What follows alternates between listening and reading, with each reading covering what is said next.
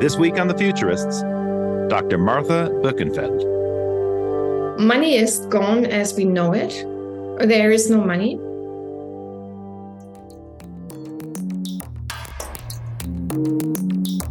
Hey there, welcome back to The Futurists. I'm Rob Tercek, and I'm thrilled to have my co-host Brett King here with me this week. Hi, Brett. How you been? Hey, good. Yeah, writing in writing mode today. So uh, starting, you know, getting trying to get this other book out. So yet another book. Good. I just did a big piece myself on uh, copyright in the age of artificial intelligence, which oh. turns out to be a really interesting topic. I know copyright yeah. people are like ready to fall asleep when they hear it, but it actually turns out to be quite good. Um, man, do, do you, think it, do you think that we have to completely revisit the concept of intellectual property in the AI world? Well, I think you know the listen. The principles of intellectual property have been around for 300 years. I don't think that's going to change. It's just that that's not necessarily the right tool to govern AI right. with, and so people are trying to force fit AI into copyright. It doesn't fit neatly, and uh, there are a dozen cases coming now against AI right. companies. Um, they're all going to fail. Uh, that's my prediction. They are not going to be successful copyright infringement lawsuits. Yeah. But watch this space. Uh, coming soon, we'll have a couple experts from the field come in and they can correct me where I'm wrong. Yeah. I mean, at what point does it, um, you know, in generative AI, at what point does it diverge enough from the seeding seeded data that it's no longer representative of the seeded data. You know, like that's well, the, the AI companies would say immediately, right? Because when you're training right. something on on billions of parameters, really hundreds of millions of texts, it's very hard to say like this particular text. Now, the lawsuits are going to try to make that case, and to prove it, they're going to have to show first that the the data that the system was trained on that particular book or you know that particular work, and then they'll have to show points of similarity. Um, and then they'll have to show that there was commercial damage that somehow that reduced the the commercial right. prospects for the original book. That's going to be an extraordinarily difficult thing to do. So yeah. let's hold that for a future show. Um, personally, yeah, we should definitely get into it. I, I, mean, I do think that. Um, you know there are sort of clear cases of IP uh, and uh, you know a recording artist that's that's uh, having AI or AI produced tracks, uh, movie stars. Uh, you know in in you know there there are there are opportunities and actually there are fantastic yeah. opportunities and right now everybody's obsessed right now with protecting what they've got and hanging on to the stuff from the past. No i, I think as an actor being able to just rent out your you know bruce willis would have been very happy to do that i think yeah, in recent times you know? Um, just renting out his uh, digital identity to, to produce although there, there's some controversy surrounding that but why don't we get into our yes. guest for today? so let's, so let's introduce our guest so today we have a guest coming to us from Spain by way of Switzerland, Dr. Martha Boeckenfeld. Dr. Martha Boeckenfeld, welcome to the show. It's a pleasure welcome. to have you with us today. Or maybe, maybe it's us that's welcome to the Martha verse, which is what you like to talk about your uh, your view. But uh, let's get into the Martha verse. Tell us about that. Yeah, thanks a lot. Uh, super excited being here and welcome to the Metaverse, as you say. And I would say that Kingverse would also be another name, which might reveal. Kingdom, it's the kingdom, right? kingdom, yeah, exactly. We have already with Fortnite, we have a lot of kingdoms. So maybe we don't need that anymore. Well, great. So, um, for those that uh, um, aren't familiar with you, you are the dean of the Metaverse Academy. Um, you're an ambassador for the All Stars Woman uh, DAO. That's uh, you're also um, previously uh, digital platform advisor at UBS and currently on the board of directors of Generali in uh, Switzerland. Um, you spend your time between Switzerland and Spain. Is that correct? Yeah, that's correct. That's great. Well, between the snow the and the sun. Yes. Sounds, yeah. sounds pretty hard to beat. That sounds very nice. Um, what keeps you most focused? Like, Sorry, what's the ahead. busiest thing that you're that's that, that you're working on right now?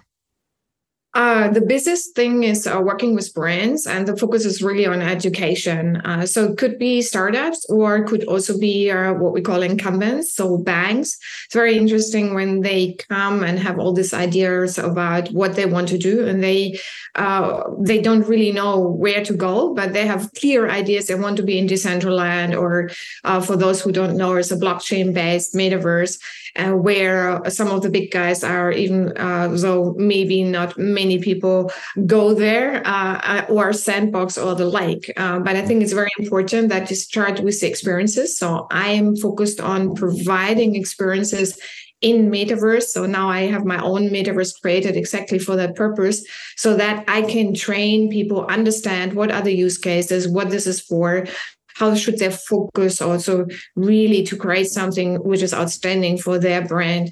What how they how they can be also very loyal to what they do today like lego very, being very loyal in everything they do to uh, creating something where they educate children and also educate parents and having this interconnection between parents and children. And i think that is loyalty to your brand. This is true value.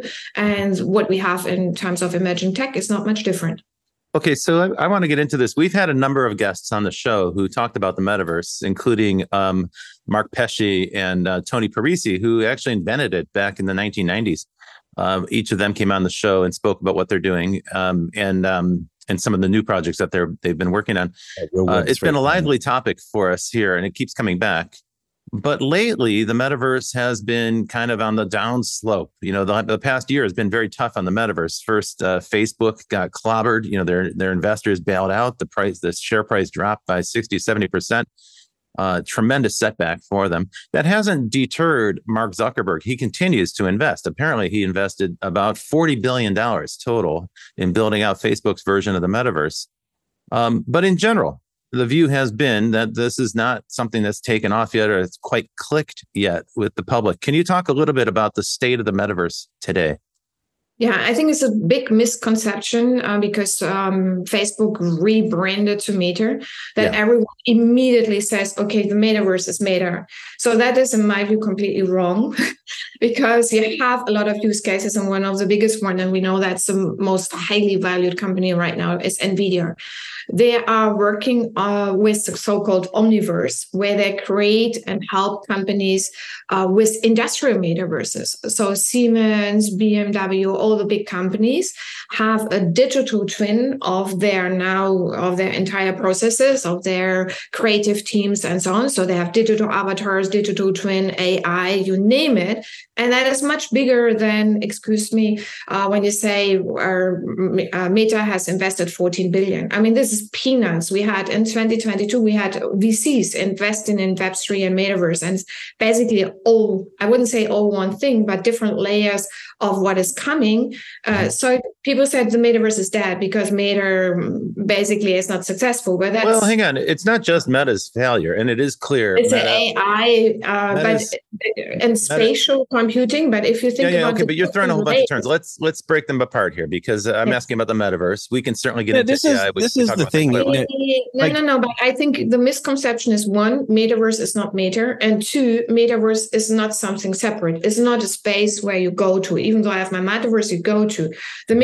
And there's a very, very excellent layer chart from Jon Radoff years ago, where he said it's the seven layers of the metaverse. You have the infrastructure, you have AI, you have spatial computing, you have augmented reality. It's all part of it. Yeah, so but no not- one is using that stuff. I mean, just let's to be let's be clear, no one's using it. When you go to Decentraland or if you go to Sandbox, you mentioned those two decentralized versions of the metaverse they are complete failures. There is no one there. The server, it might say there's 700 people on the server, but you will see no one. but again, I, I, think I see where Martha's going with this. This is a slice of the metaverse. It's a it's a metaverse environment, but metaverse as a competency or as an arena involves the whole digital twin concept. It involves, um, you know, the concept of digital assets. You know, so this is, I mean, this is a bit contentious. But you know, when Tony Parisi and Mark Pesce come on the show and they talk about Web three, they're talking about the 3D web right?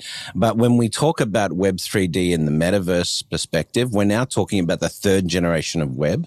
And that includes sort of this basic infrastructure around digital assets and, and, um, that's uh, the decentralized digital. web, sure. But, but then also, but, let's but, be clear, no one's using that either. I well, mean, but hang on, dude. Look at what Shanghai just announced a basically a trillion dollar digital asset infrastructure play today. Okay, plenty of people so, are investing, and it is like but, a black hole that absorbs an enormous amount of cash. The point is that no consumers of, are using any of this stuff today. Right, but, is but a future in this space? The big part of the metaverse eh, you know, and Martha, jump in here. I think the big part of the metaverse is smart contracts, and it's the That's digital representation. No, no, you're just Oh, okay. So no, no. I think if I may, if I may say, so there is um, I would say no one knows what the metaverse really is. So you ask different experts, they have different uh, definitions, but it's very clear it's the next generation.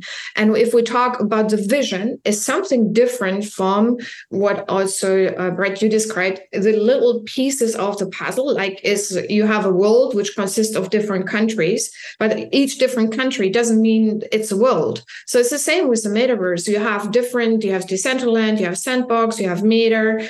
Uh, and no one's using any of them. The point I'm making is very simple. It's all these things are being built and enormous amounts of cash are being burned, but there's no evidence of traction with consumers. Industrial metaverse is a separate topic, so don't no, pivot no, no, to that. Let's talk yeah, about this one, not, and then we'll turn to the, please, please, Martha, please, Martha, hang on. Let me just finish the sentence because I really want to make the point clear because it's a little confusing from this conversation.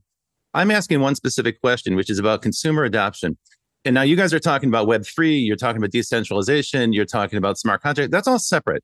I'm asking one simple question Who's using the metaverse today? Who? So there is, which I agree uh, with you, as always, as we have an innovation, and we you are very well aware of hype cycles. So we are not even at the hype with metaverse. So we start we have an innovation trigger. Uh, we are before, in my view, before the hype cycle. So it's the same as we, the typical example with the smartphone. How many people have used the smartphone at the beginning? So it's a normal, I would say, innovation cycle, and it's a normal for exponential growth. It starts very slowly. So if you ask who are the Web3 people, who are the people, for example, who come to my metaverse? So you know that spatial, usually when you have 50 people, wow, that's amazing.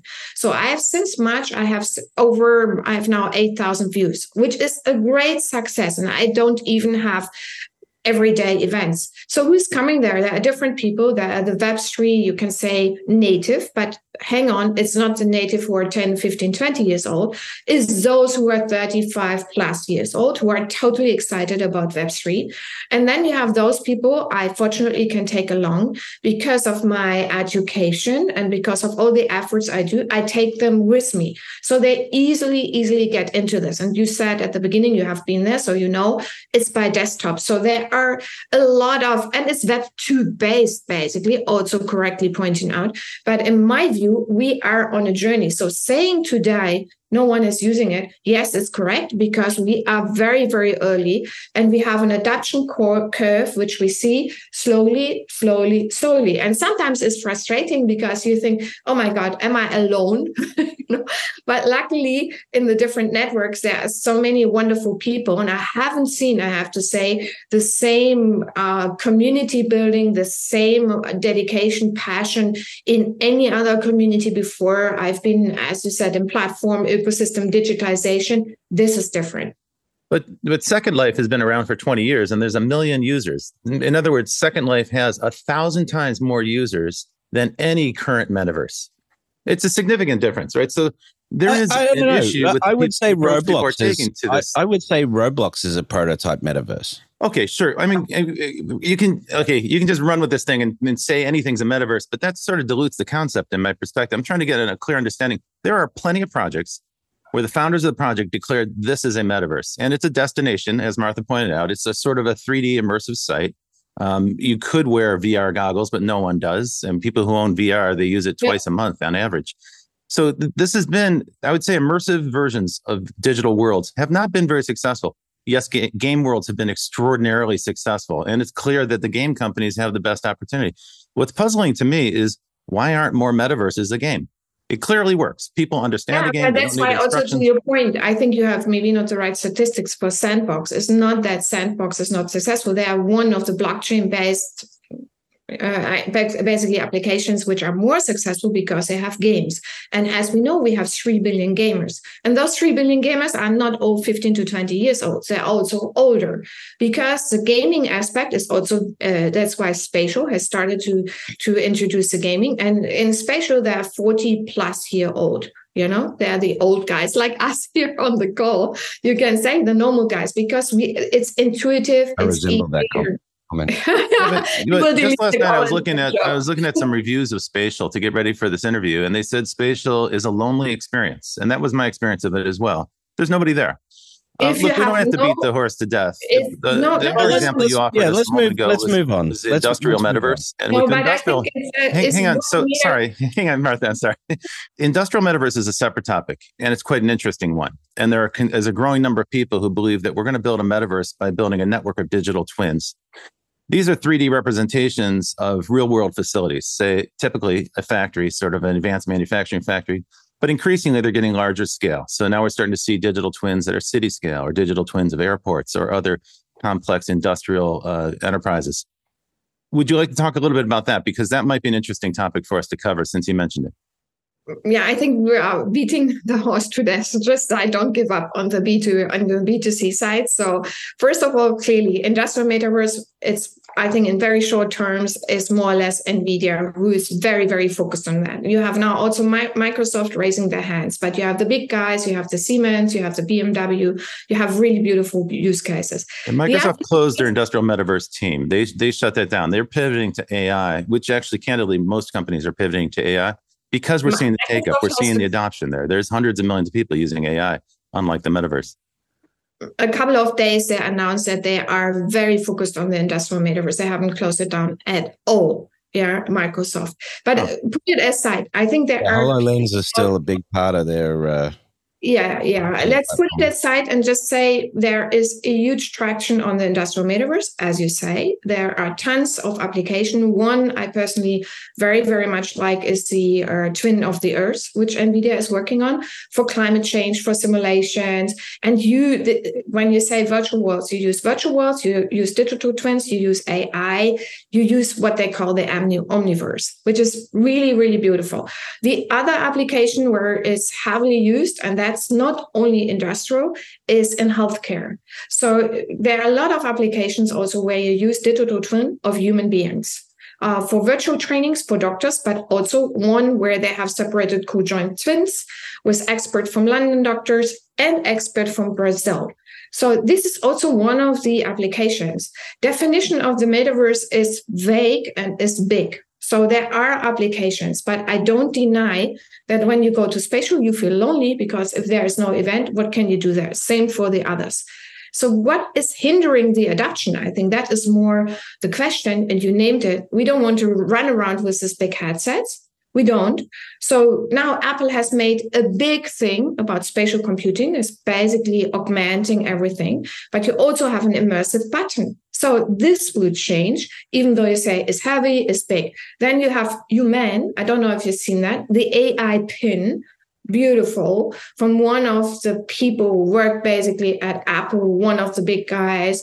Uh, he has founded this company, and you you must look at this because there's a convergence of technology, which is quite different from when we had Second Life 10 years ago. So, this convergence of technologies is going to take a certain amount of time. Uh, I think a lot of people have been very enthusiastic about it, particularly people coming from crypto after 2017, where they felt like there was momentum. Of course, crypto goes in spikes. So, of course, you know, there's a, a period of momentum and then there's a reset. That seems to be the case, the pattern there. Uh, but the idea was that we were going to move into a decentralized web. An enormous amount of money was invested in that space, and a huge number of startups were created.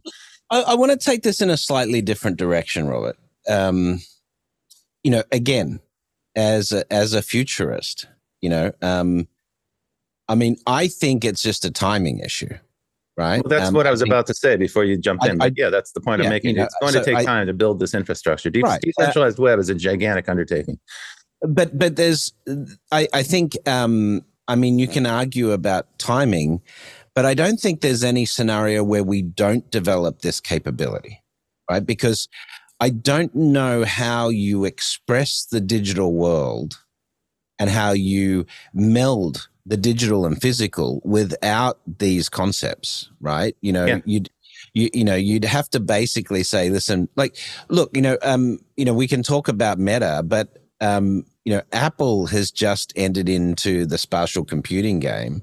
Yeah. And th- they're again blurring the lines of what the metaverse will be because they are clearly working towards a view of um, digital immersion into the physical space. Yeah, right? The thing about Apple's entry in the space is that they're not using the term metaverse. They're just getting rid of it. They, well, they're, probably from their because perspective, it's it's radioactive. they're using spatial computing, right? Um, but Right. you know, if you're trying to argue what is the difference between spatial computing and metaverse, you know, you're gonna you're gonna run into very difficult definitions in terms of, you know, you could say No, no, no, know, no, no. That's not actually actually there's nuance there that's worth unpacking because one thing that one thing that Apple did not show is an immersive 3D world. Right? They didn't show that. What they're showing is augmented reality overlays typically. Right. So they're saying we're going to bring 3D computing or what they're calling spatial computing into the workflow and into entertainment and into social space, but it's going to be an overlay on the real world. we right. So we that's one approach. We, what we didn't see, but we know that they're working on it. Right, is that we didn't see them with a real world version of their AR glasses where you could walk around on the street. You can't, you know, Vision Pro. You can't do that with, right? Hmm. You know, Uh, I- um, I think Apple has been uh, doing an amazing job. They avoided AI, the hype word, and they avoided the metaverse. So, to your point, they have done augmented reality, spatial computing is part of this several layers of the metaverse, but they also have the magic button. So, they have an immersive button where you can go into immersive worlds, but they know that the consumer is not ready for it. And they don't make it when you see all the movie they have done, the video, they don't make it a one-man show. You sit on the sofa, you can still still see the eyes because the eyes for the interconnection are the most important. They have now also solved the haptic stuff because haptic is also so important for your brain. So they have been so smart in how they bring this to the world. I agree with you on that. Okay. I think it's going to be exciting to see what happens with Vision Pro. Martha, at this point, we like to get our note, get to know our guests better personally. And at this point, we're going to ask you a series of short questions before we take a break. Uh, Brett, why don't you go for it? Let's do the lightning round. okay, Dr. Martha. Um, first of all, what was the first science fiction you remember being exposed to? Uh, the early version of Star Trek, and I was probably five uh, because my brother is 10, uh, five years older, and he loved everything around it. Uh, so we, the two younger sisters, were Yeah, yeah. forced to watch it, and also we played it. So we we played Barbie later, but we played first science fiction. So I was uh, Captain Uhura, if you remember. Yes, oh, very good. Um, what, te- what, what technology do you think has most changed humanity? AI. I think that will for sure. Um, name a futurist or an entrepreneur that has influenced the way you think and why. Peter Diamandis. The singularity guy. We're going to have him on the show in a few weeks, right, Robert? Great. No, maybe one other one which has impressed Yeah. me over the last uh, couple of months, Vishen from Mindvalley. I'm now following him. Okay. Yeah. Cool. I, I think he is, I mean, he's, him on the show. I mean, he is, you should have him. Um, he is one, uh, he's now doing an AI course as well, which I'm joining uh, to become an AI evangelista. Um, so it's amazing. It's absolutely amazing work. What's the best prediction an entrepreneur, futurist, or sci-fi practitioner has ever made? Do you think? Um, in terms of prediction, Or again, Peter. Diamandis, he uh, he had he has this quote where he says, Be- "Before uh, it becomes a breakthrough, it's a crazy idea," and I think that holds true for any innovation we see. Pretty much. Last one. Uh, this is a bit sci-fi, but what science fiction story is most representative of the future that you hope for? Are you going to say Ready Player One? Dystopian future. Um, I don't. Well, it doesn't have to be dystopian, but you you think No, it that- doesn't have to be dystopian. I haven't seen, to be honest with you, and I'm really, I love science fiction still. Um, anything which attracts me so much that I say I want to live in that future. Okay. Cool. Well, I mean, I'm I'm a big fan of the Culture series from Iain Banks, and I don't mind the uh, the Blue Mars outcome for uh, the Martians from Kim Stanley Robinson, who we're going to have on in September. So, um, but anyway. Um, but let's have a quick break. Um, you're listening to The Futurists. I'm your host, Brett King, with Rob Tercek, and uh, we have Dr. Martha Bo- Boeckenfeld. Uh, we're going to be back right after this break to continue our conversation.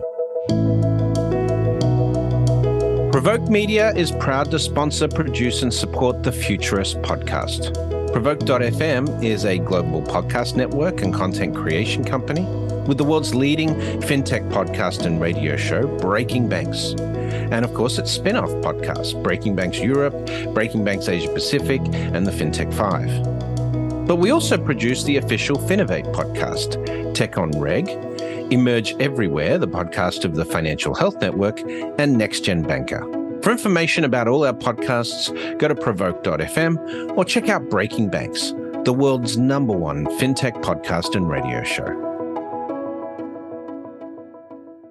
Welcome back to the Futurists. I'm your host Brett King with Rob Tercek joining me in the hosting chair today, um, and uh, we have uh, we're we're into the Marthaverse, not the metaverse, the Marthaverse. Dr. Martha is uh, with us. Um, Dr. Martha, you know you you've got a bunch of you know quite impressive commercial credentials. You know, you've spent time working at some very serious organizations. You still are. You, you it's just been announced you're advising the G20 right now, um, which is all I- incredibly uh, impressive. But when did you switch from being a digital um, evangelist to being a futurist in, within the uh, within your career?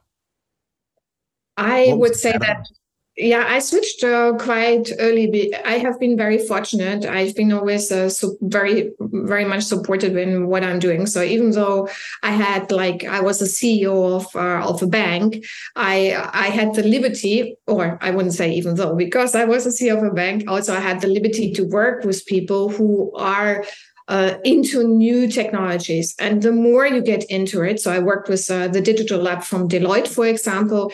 If if you go there and see, and that was like I would say six, seven years ago, and you see a uh, 3D printer for food 10 years ago, and then you see our 3D and everything, you become like, wow, you know, this is already here. The future is now. It's not something which we have to think about in the future. And then you start thinking, okay, if the future is now, what does it mean? So you feel around also in your management team, maybe people are not yet there. How do you get those people on board? How do you bring them into the next level? And what I realized very early on is it's it's it's experiencing. So everything you experience becomes real. And that's why I'm also so excited about virtual worlds. So even though I go in there with a desktop, as we discussed before with Web 2, I sort of experience it in a different way. So everyone who has created an avatar immediately thinks, okay, I want the avatar to be X, Y, that. Or when we have now Apple, I want my digital twin to be X, Y, that, because you feels your self extension.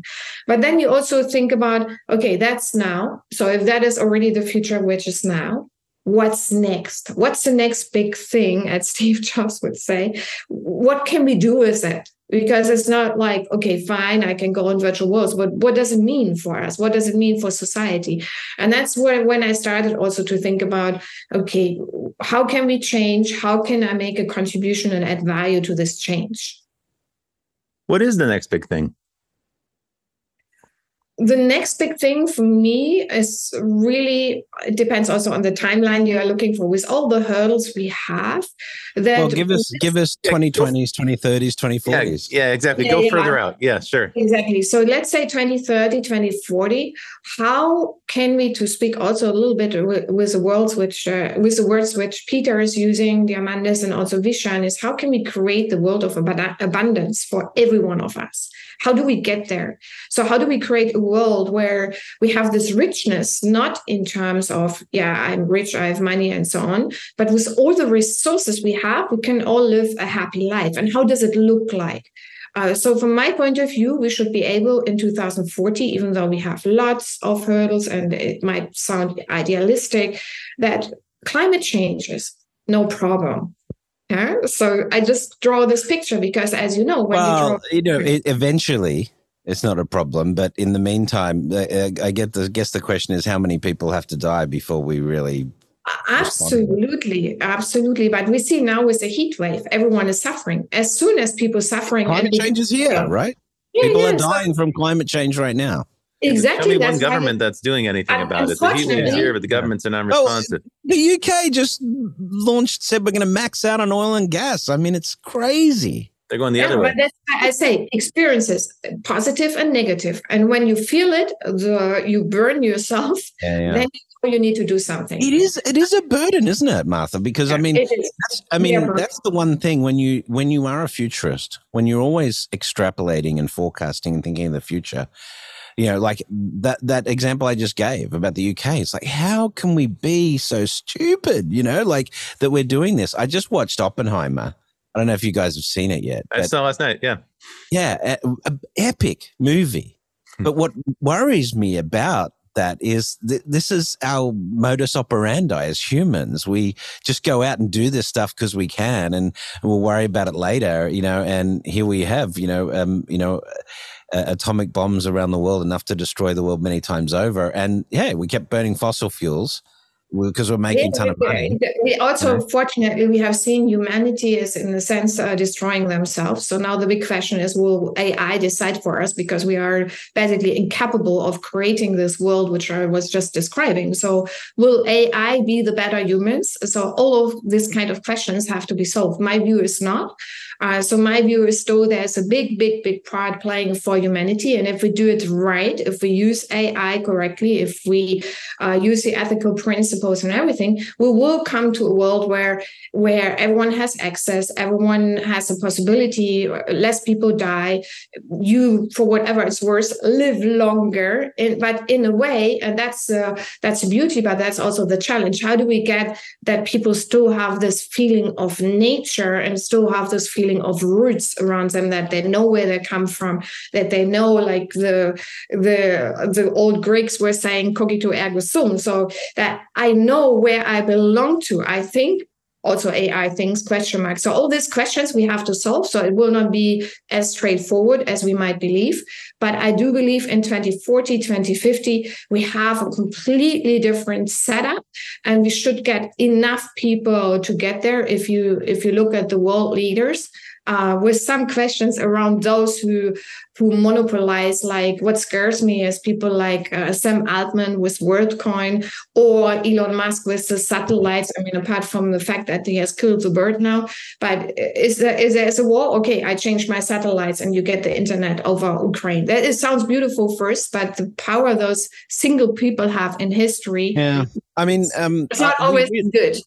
no, I really want to get um, Ian Bremmer on, Robert, you know, because he he's got a really, you know, with his G zero take. I don't know, you know, if you if you're a fan of Ian, I'm a tremendous fan. I'm interested. But, I think he's a provocative thinker. Um, I want to return to something. The, the whole techno- technocracy issue that he raises, the fact that um, you know there are technology well, individuals. It's, an, it's a point Martha just made, which is that uh, yeah, you know it seems like right. power is being concentrated in the hands of very few, very very powerful and rich people, um, and yet Martha, you're optimistic about this scenario, this Peter Diamandis scenario of abundance. Now, I've been hearing about abundance from him for many years, more than 10 years. He's been talking about it.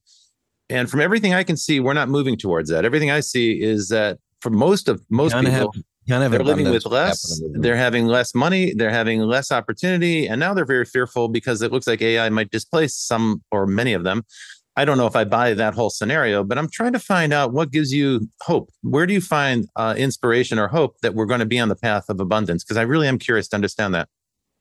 I think it's a bit of a mixture of new technology, but also connecting, and that's what I'm trying uh, to explain, or trying to also myself do to connecting to your soul. Yeah. So how do you do this stretch of both? And I my my network consists of people who come from very old traditions. So let's say they have a huge shaman uh, education. They might themselves come from this kind of origin where they draw on nature and they have also this confidence of yes, the world will be changing, but we are humans and even we have all the fear. We always have fear. We always have fear uh, about AI, about something artificial and, and stuff like that. But the confidence comes only from within. And you are exactly right. You have big power players. But when you see also the other people like Peter Diamandis, they are still there, vision, they're still there. And what is exciting, and the shamans also there are, if you see the traction, and Peter, when you have him on the show, by the way, use statistics he will show you from his statistic how the world became more abundant already now despite no i agree with that but you know we've also got the worst you know the, like thomas piketty says that the united states has the worst inequality of any modern nation of at any time in history right? You know um, you'd have to go back to the middle ages to find worse inequality. Now there are other countries on the gini coefficient that have higher gini coefficient but you know this is the most powerful economy in the world and you have more people living in poverty in the united states than in mexico right? So you have 30 million Americans at any point could be evicted because they may not be able to afford their next rent check. You know, this and, is and an reality. entrenched political class that right. continues so to pass you, legislation that favors rich people. So, so the, the who, who leads this? Who leads this change to abundance? You know, it's not going to be the billionaires. It's not going to be. No, no, it's not going. But don't, don't forget. You don't forget the I would say in a positive sense also the the power of the people and the power of certain people. So if you if you can take not only as many people, but people who are maybe not the Microsoft, the Zuckerberg, the Steve Jobs, uh, and those people, but you can take a lot of other people with you. This has huge power. And we have seen that also in history. And what we also have seen in history, as you correctly mentioned, there was always before something got better, it got worse. Yeah. In history, that was always the case. Unfortunately, I think also we have to live with the fact that some of it, some of the things will, in one way or the other, it doesn't mean atomic bomb. It might be something different we haven't foreseen yet, uh, as we have seen with COVID. So, something will explode. But even COVID had some I would say, positive connotation in the sense that we changed behavior we change behavior. We are more conscious of the fact when we connect with people we are more conscious of the fact that we are person that we have humanity. And we are more conscious of the fact that we are global but we are not global. It's rubbish the globalization because data is not global. So a lot of the things i hate covid and i really not i'm not who can be not hating covid but a lot of the things are kind of eye opener and that eye opening, what which I have seen before, and all the actions also uh, from G20 financial inclusion through uh, because of COVID is not meaningless. It goes in the right direction. So that's why I'm so confident. Now, a lot of the technologies that you were talking about in the first half, um, things like decentralized web, Web three, uh, cryptocurrency, NFTs, uh, the uh, notion of a metaverse or some sort of immersive world. Um, these concepts all depend on network technology. They all ride on the network. And one thing we've noticed about network technology is that it tends to uh, have increasing returns to market leaders. In other words, the first company in the space or the dominant company tends to crowd out the others and take the lion's share of the value. We've seen that happen in a number of different fields. Social networking is certainly a good example of that. So it would seem to me then that one of the things we need to be concerned about if we want to move to an, a future of abundance is our reliance our dependence on network technologies. And our, we have to be very conscious of the fact that they tend to create market leaders that are so big they become planetary scale companies. In other words, that leads to you know these dominant figures we were talking about a moment ago, the titans so, of technology. I mean, this is in techno socialism. This is why I predicted that um, Elon Musk is going to be the first trillionaire because I think um, Starlink is going to put it over the top. But um, you know, uh, in ten years' time, um, if you he's going to pay for the Mars mission with Starlink, which yeah, Super brilliant idea. yeah, yeah. It's not only. I mean, it's the whole. It's the whole ecosystem he created. Because if you look at it, he, I think, uh, without doubt, he's the most powerful and most dangerous man in the world right now. Yeah, because he is exactly what you said. Everything is towards him. So the the other person just developing himself is Sam Altman, even though he talks the right talk, but also with WorldCoin. WorldCoin created a big controversy I love the idea of identity, which you can take no matter where you go.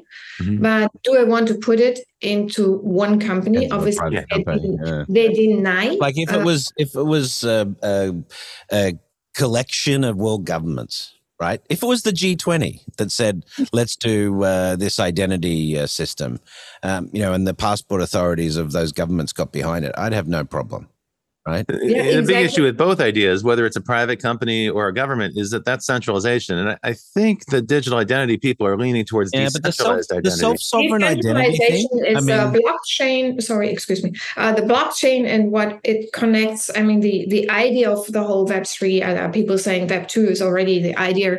Social capitalism and everything is gone. So why you believe in Web three? But we always get second chances. So not only second lives. Uh, from that point of view, I, I'm still convinced convinced that if we get enough leaders who might not be the trillionaires of this world up for like the futurists like you are and I'm, I'm I am and others are if we get them all up and getting the the people with them we have a very very good chance of success and we also as as we said at the beginning g20 we have this technology so WorldCoin is doing it. Maybe G20 is not the right one. Who's the right one? The person themselves are the right one. If you can take responsibility for your own identity without losing your key for it, which everyone will do anyway. But there will be other ways because we are now thinking in keys. We are now thinking in just we think very linear, but we have to think wider. Technology always there were people who develop technology. Like now, WorldCoin has developed something everyone thought not possible. Now they develop it, and how they develop it, yeah, they do it. Yeah, so that gives me confidence in one sense. If they can do it, everyone else can do it. Very cool. All right, so so um, let's let's delve a little bit more into the world of 2050. I know we've only got five minutes left, but um, describe for me the interactions digitally in the world of 2050 for an average person. Money is gone as we know it. There is no money. Um, every one of us will have, like a little bit like we had in old days, will contribute to to and create to something where their skills are uh, and but will also be rewarded for it. So if you remember the very old days where you were living in your little town this is just in a different way in a digital way because you now can subscribe to digital values and we cannot even imagine. You can subscribe something creators everyone can create everyone can participate and hopefully we also have less problems with health. I mean, I think health is one of the biggest uh, factors. And in quotes, uh, in in very layman terms, we are happy with ourselves. on our way to long term longevity and curing all of the diseases, right? Yes, that would that's be a problem for AI, essentially. Why is this a problem for AI?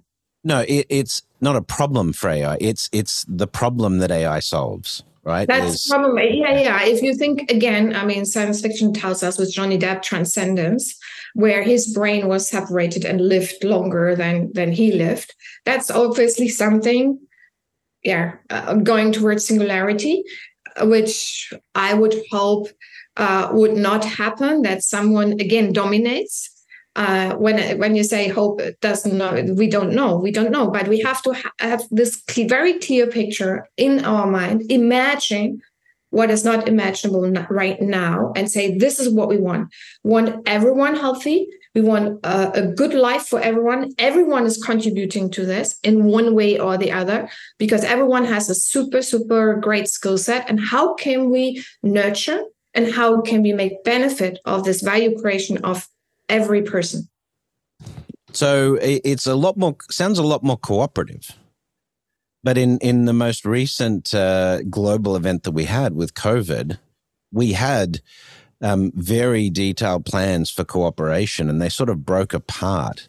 But we have had instances of global cooperation, you know, in the past. Um, the Human Genome Project, um, you know, is, is one example. Um, but Uh, you know, what's going to get us to work together? Do you think it's AI and climate change that matures humanity to to be more of a a unit as a species? I think one, unfortunately, is always a crisis, like you mentioned before, COVID, climate change, burning, and then what we as human beings have realized over hundreds and thousands of years, we can live without food, we can live without water, but we cannot live without community. So the community aspect will come much, much more out. And you see that I think millions of people, also you mentioned the US, have uh, suffer from mental depression. Yeah, guess why? It's not only because they don't have enough money, but it's the whole society.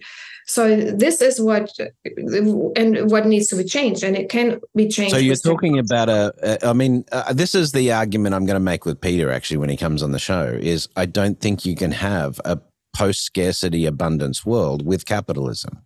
So um, what's going to be the end of capitalism? I mean, I just had a conversation with my good friend, you know, Jeff By tonight. We're sitting over uh, dinner at Coffee Club here in Bangkok, and we were chatting about this. And uh, I was just saying to him, you know, I was talking about this stuff, and he he's like, I don't see it. I don't see capitalism coming to an end. You know, not for hundreds no, of. It's hardwired into society and culture. Um, so, but you know, that's what has to happen. Remember also the next generation. What are their values? What are right, they generational shift. Right. I do firmly believe well, that there's there's merit to that. You know, there's merit to that, and and you'll know that's that's palpable, right? So you have a, a, a much greater commitment to climate consciousness in people who are under thirty. It's and their world, right?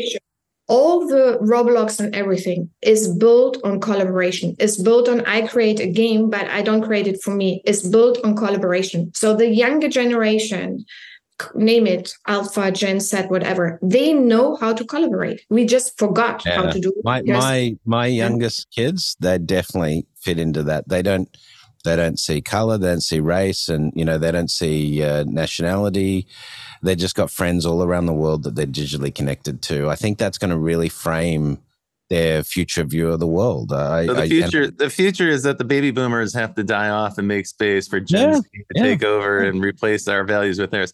Uh, but that's well, what happens, right? That's life, you know. Hopefully, the longevity treatments won't kick in before the baby boomers are gone. so the, all the all the people who don't know how to collaborate and create good communities. Well, you know, I, I mean, in techno socialism, I said that we've got to change from competing against other uh, humans to competing for humanity. That's the big shift that climate and AI has to yeah, produce. For, for 50 years, we've been brainwashed into believing that the market is the solution to everything. Garbage, and the market man. isn't the solution. It doesn't. It hasn't market, solved climate change. Yeah, the you market's know? the market's very effective for allocation of certain resources, and it works really well. But yeah. that doesn't mean it works for everything, and it's a subset of society. It's not the macro set of society. I even think that society you... has other tools at its disposal. Yeah. Hopefully, other generations will realize that and proceed from that perspective. Martha, do you have any uh, long term vision you want to share with us? Something like give us uh, something fifty years out. What will happen to Europe? What's the future in Europe in fifty years? Is the UK no, back Europe. in?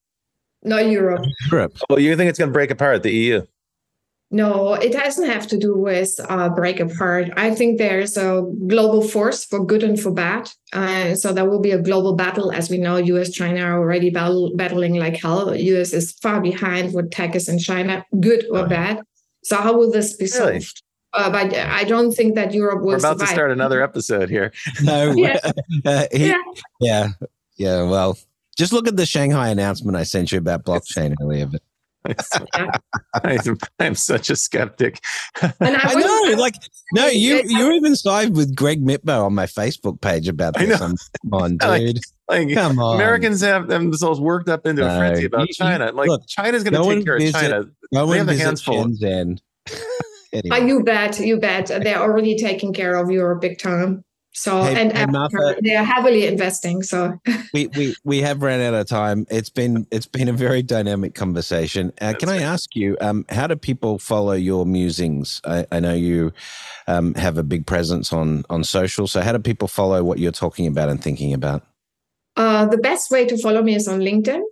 Uh, I am also a faculty member of the Fast Future Fundamentals, uh, where we teach future trends.